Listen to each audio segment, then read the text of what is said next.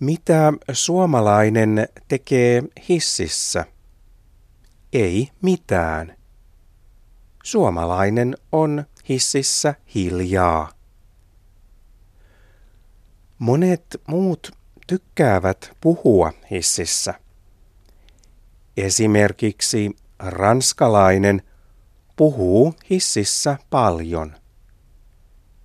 Hissi on ranskalaiselle paikka, jossa hän voi tavata muita ihmisiä.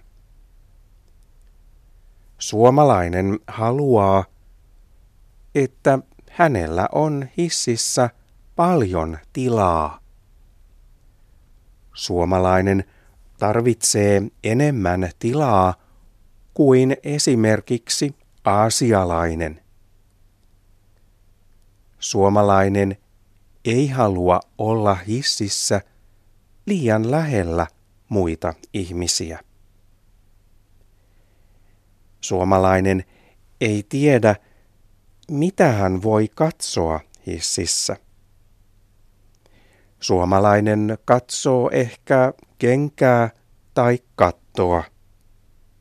Hän ei katso muita ihmisiä.